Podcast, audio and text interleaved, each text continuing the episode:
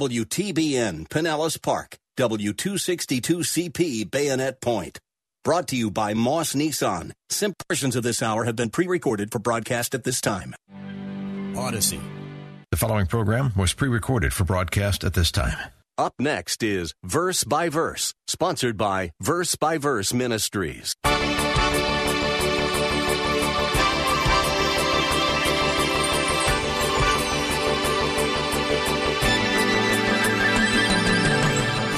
You may be wondering, why am I not growing? Why, why am I not really maturing spiritually? This is where it begins. This is why you're not growing spiritually. So the Jewish people were changed by the Word of God because they approached the Bible in a threefold manner. They listened to it, they heard it, they understood it, they applied it. So this morning, we're going to look at how to listen to God's Word, how to hear God speak. And that's the first approach to Bible study. You do that, you're going to be on the right path. Many people have told me that they wish they could hear God speaking to them. Wouldn't that be great? Well, I most often tell them that, well, they can hear Him speak. All they have to do is read their Bible out loud. The Bible is God's Word, it's His love letter to us. You could say it's our user manual, so to speak, written by our Maker so that we can get the most out of the life that He's given us. Uh, but it's not magical, is it? We won't grow spiritually simply by reading it randomly. We have to read it purposefully. And there are certain disciplines that help us get the most from our reading time. It's always best to start with prayer, asking the Holy Spirit to help our understanding, but then there are other practical things we can do to help make our Bible reading a wonderful experience. Hello and welcome to Verse by Verse with Pastor Steve Kreloff of Lakeside Community Chapel in Clearwater, Florida. Today, Pastor Steve is beginning a new series of lessons from the book of Nehemiah. It's about the characteristics of a biblical revival. Revival could be described as a reawakening of our faith, which is displayed by repentance and more godly living. And Romans 10:17 says faith comes from hearing, and hearing through the word of Christ. Let's open our Bibles now to Nehemiah chapter 8 and see how the Bible can spark a revival. Here's Pastor Steve. I invite you to open your Bibles to Nehemiah chapter 8. Nehemiah chapter 8. And follow with me, will you, as I read verses 1 through 12. Now, we're not going to cover this all this morning, but uh, I want you to see the context. And all the people gathered as one man at the square which was in front of the water gate, and they asked Ezra the scribe to bring the book of the law of Moses, which the Lord had given to Israel.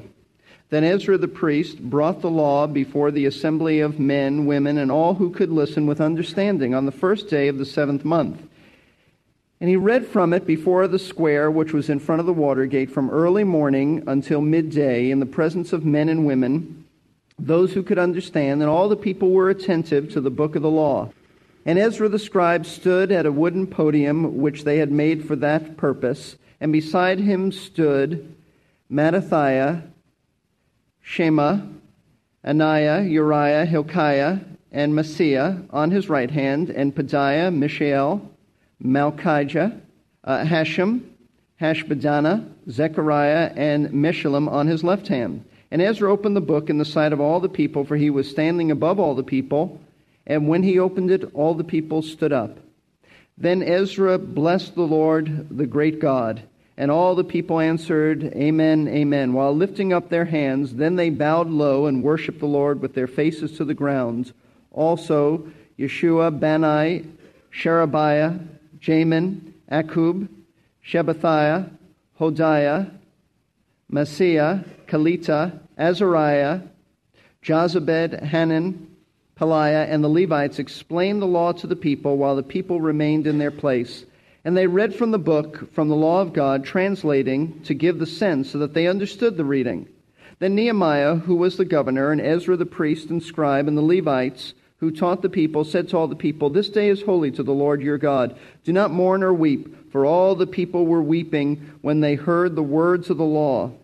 Then he said to them, Go, eat of the fat, drink of the sweet, and send portions to him who has nothing prepared. For this day is holy to our Lord. Do not be grieved, for the joy of the Lord is your strength.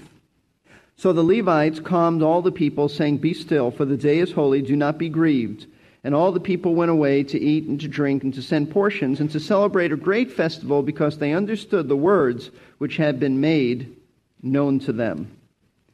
Many years ago in the 12th century, there lived a famous rabbi by the name of Maimonides. He's very well known. In fact, in New York City, there's a Maimonides Hospital and a number of other institutions named after Rabbi Maimonides. However, Maimonides was not only a rabbi, he was also a physician, a doctor. And uh, as a physician, he prescribed some very unusual remedies for a variety of ailments. So, listen, in case you have this, you might consider this. Actually, don't consider this. For example, for baldness, gentlemen, you want to listen. For baldness, what you do is you take mouse heads, burned to ashes, and kneaded with honey. Now, I'm not sure if you put that on your head or you drink it. I, I, I don't know, but that's what he said to do. As a protection against epilepsy, he prescribed you take camel brain, dried and prepared with vinegar. Now, if camel brain is not available, which you could well understand, then uh, rabbit brains would be certainly acceptable, he said. For a toothache, here's something interesting. He said take deer horn, pulverize it, and mix it with wine. Now, if you suffer from worm eggs in your stomach, just in case anybody here suffers from that, then take uh, a cattle hoof, pulverize it, uh, burn it, and drink the concoction with honey. Now, obviously, these remedies uh, for these ailments are more superstitious than uh, medical. They're not going to help you. They're not going to help you with your physical problems. In fact, they could uh, increase some of your physical problems, actually, if you do this.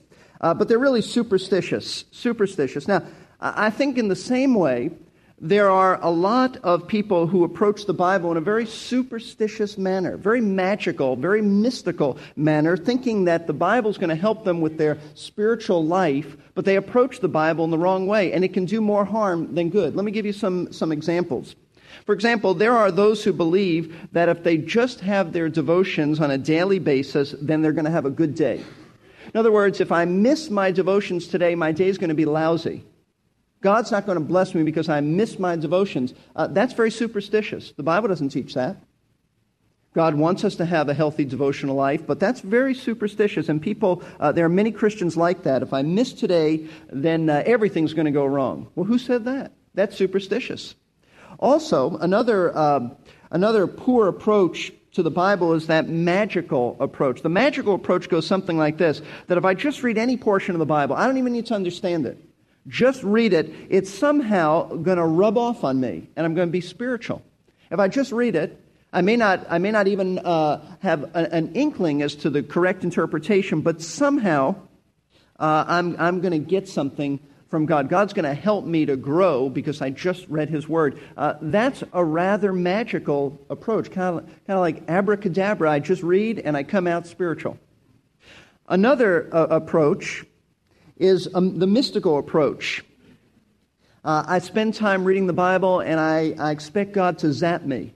I have to feel His presence. I have to have some kind of emotional experience, or I feel like I have not met with God today.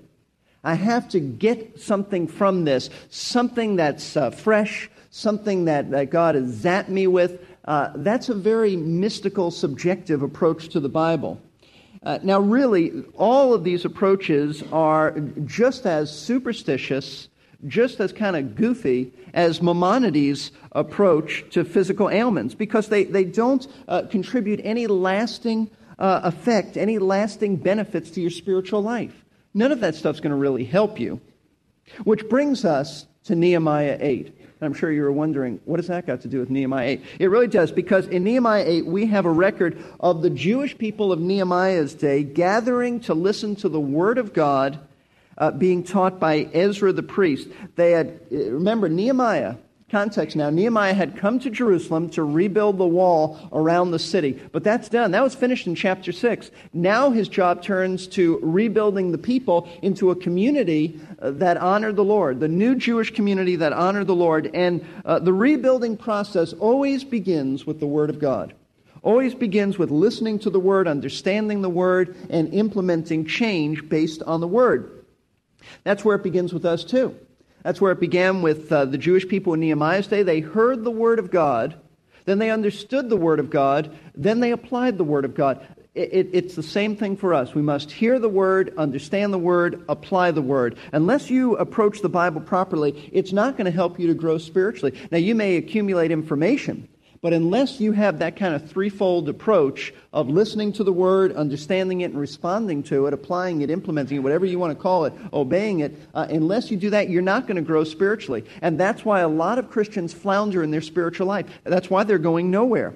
Uh, we don't want to be mystical about the word. We don't want to be superstitious about the word. And we certainly don't want to be magical about the word. So, Nehemiah 8 tells us how to approach the Bible properly. Uh, I guarantee you, if you follow the Jewish people's approach, at least in, in this setting, their approach to Bible study, you're going to see lasting changes in your spiritual lives. You may be wondering, why am I not growing? Why, why am I not really maturing spiritually? This is where it begins. This is why you're not growing spiritually. So the Jewish people were changed by the Word of God because they approached the Bible in a threefold manner. They listened to it, they heard it, they understood it, they applied it. So this morning, we're going to look at how to listen to God's Word, how to hear God speak. And that's the first approach to Bible study. You do that, you're going to be on the right path. Now, you got to take it two steps further. You got to go beyond that to understanding it and applying it, but it begins by listening and hearing the Word of God. So let's begin by looking at verse 1. And all the people gathered as one man at the square which was in front of the water gate, and they asked Ezra the scribe to bring the book of the law of Moses, which the Lord had given to Israel. Now, shortly after the wall around Jerusalem was completed, the people gathered in Jerusalem to hear God's word. Now, you may wonder, well, weren't they in Jerusalem already? No, actually, uh, they came from the surrounding countryside. Notice how the end of chapter 7 ends. And when the seventh month came, the sons of Israel were in their cities, which means they came for that building project, 52 days. The people came. Um, they stayed in the cities. Then, when it was completed, they went home. Most of the people did not live in Jerusalem. They lived in the surrounding villages, the surrounding countryside. They went home, but now Nehemiah is telling us that they returned. They went home for a while, and they returned. They gathered in Jerusalem once again for this special occasion. And they stood in front of a gate known as the Water Gate in order to hear the Bible taught by Ezra. This would have been on the eastern wall of the city. Uh, some months back, we made a copy of, of the wall and uh, what, it, what it looked like, and uh, hopefully you've kept that in your Bibles and you can look at it. The water gate was on the eastern wall of the city. And uh, the Bible says that, that what was read to them by Ezra was the book of the law of Moses. Now, what book do they, do they read? What does he mean uh, well, the book of the law of Moses is known as the Pentateuch. The first five books of your Bible in the Old Testament, known as the Pentateuch because it's five books, pent meaning five. Uh, also, it's called the Torah, the law of Moses. This is the foundation of Judaism. This is the foundation of the Bible. Now, Ezra uh, we read, He's the man who the people said, Bring the book and read it to us. Now, Ezra is new to the book of Nehemiah, but he, he wasn't new to the Jewish people of Nehemiah's day. They knew him. So let me introduce Ezra to, to you. Who was Ezra? He was a Jewish priest who had come to Jerusalem about 14 years before uh, Nehemiah came to Jerusalem, but he was more than a priest. He was not just a priest, he was a very unique man.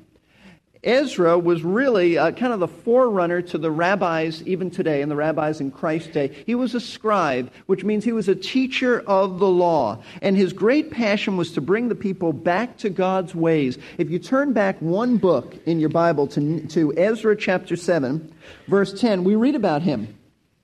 Uh, this book is named after him, and usually, if you get a commentary on Nehemiah, um, Ezra and Nehemiah are together. They're very close. In Ezra chapter 7, verse 10, it said, For Ezra had set his heart to study the law of the Lord and to practice it and to teach his statutes and ordinances in Israel. That's a great verse.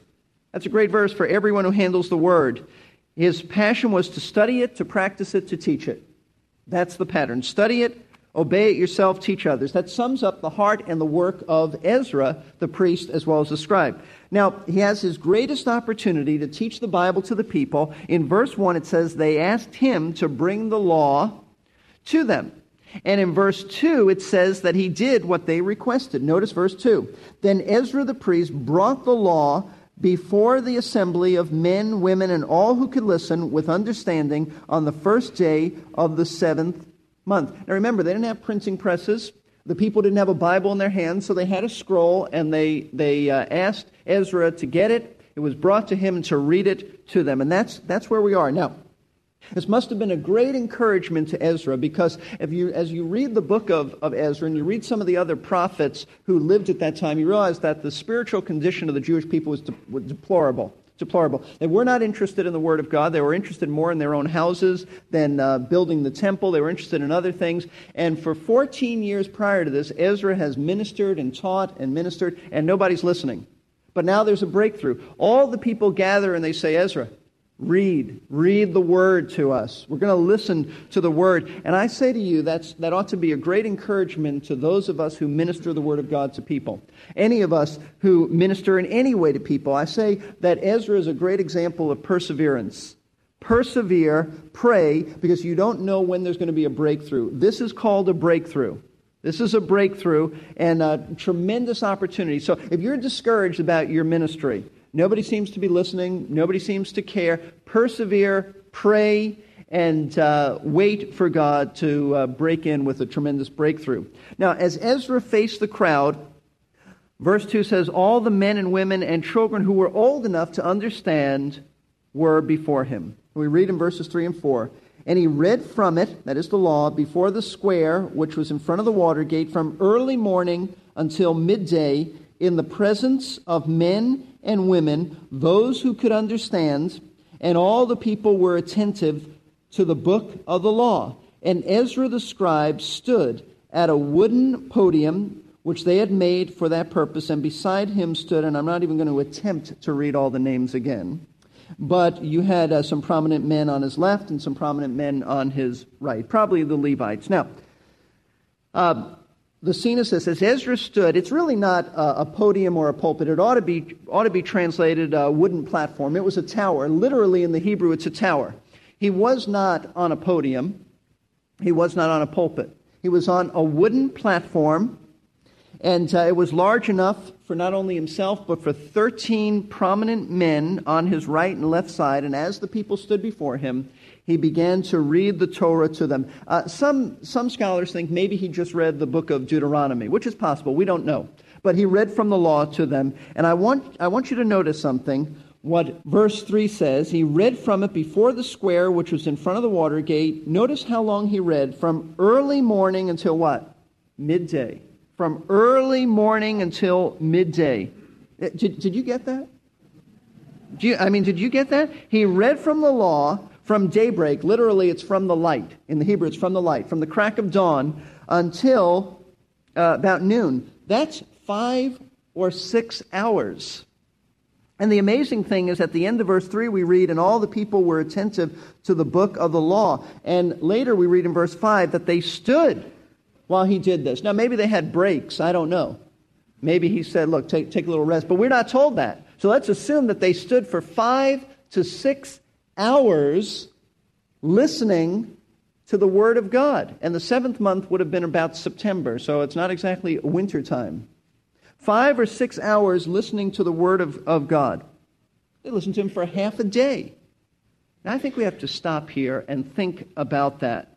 Think about this because how come, I, I pose this question to you, how come the children of Israel could listen and be attentive to the Word of God read for five to six hours while standing, no less, and it's a chore for the average American Christian to sit for a half hour to 45 minutes to listen to a sermon.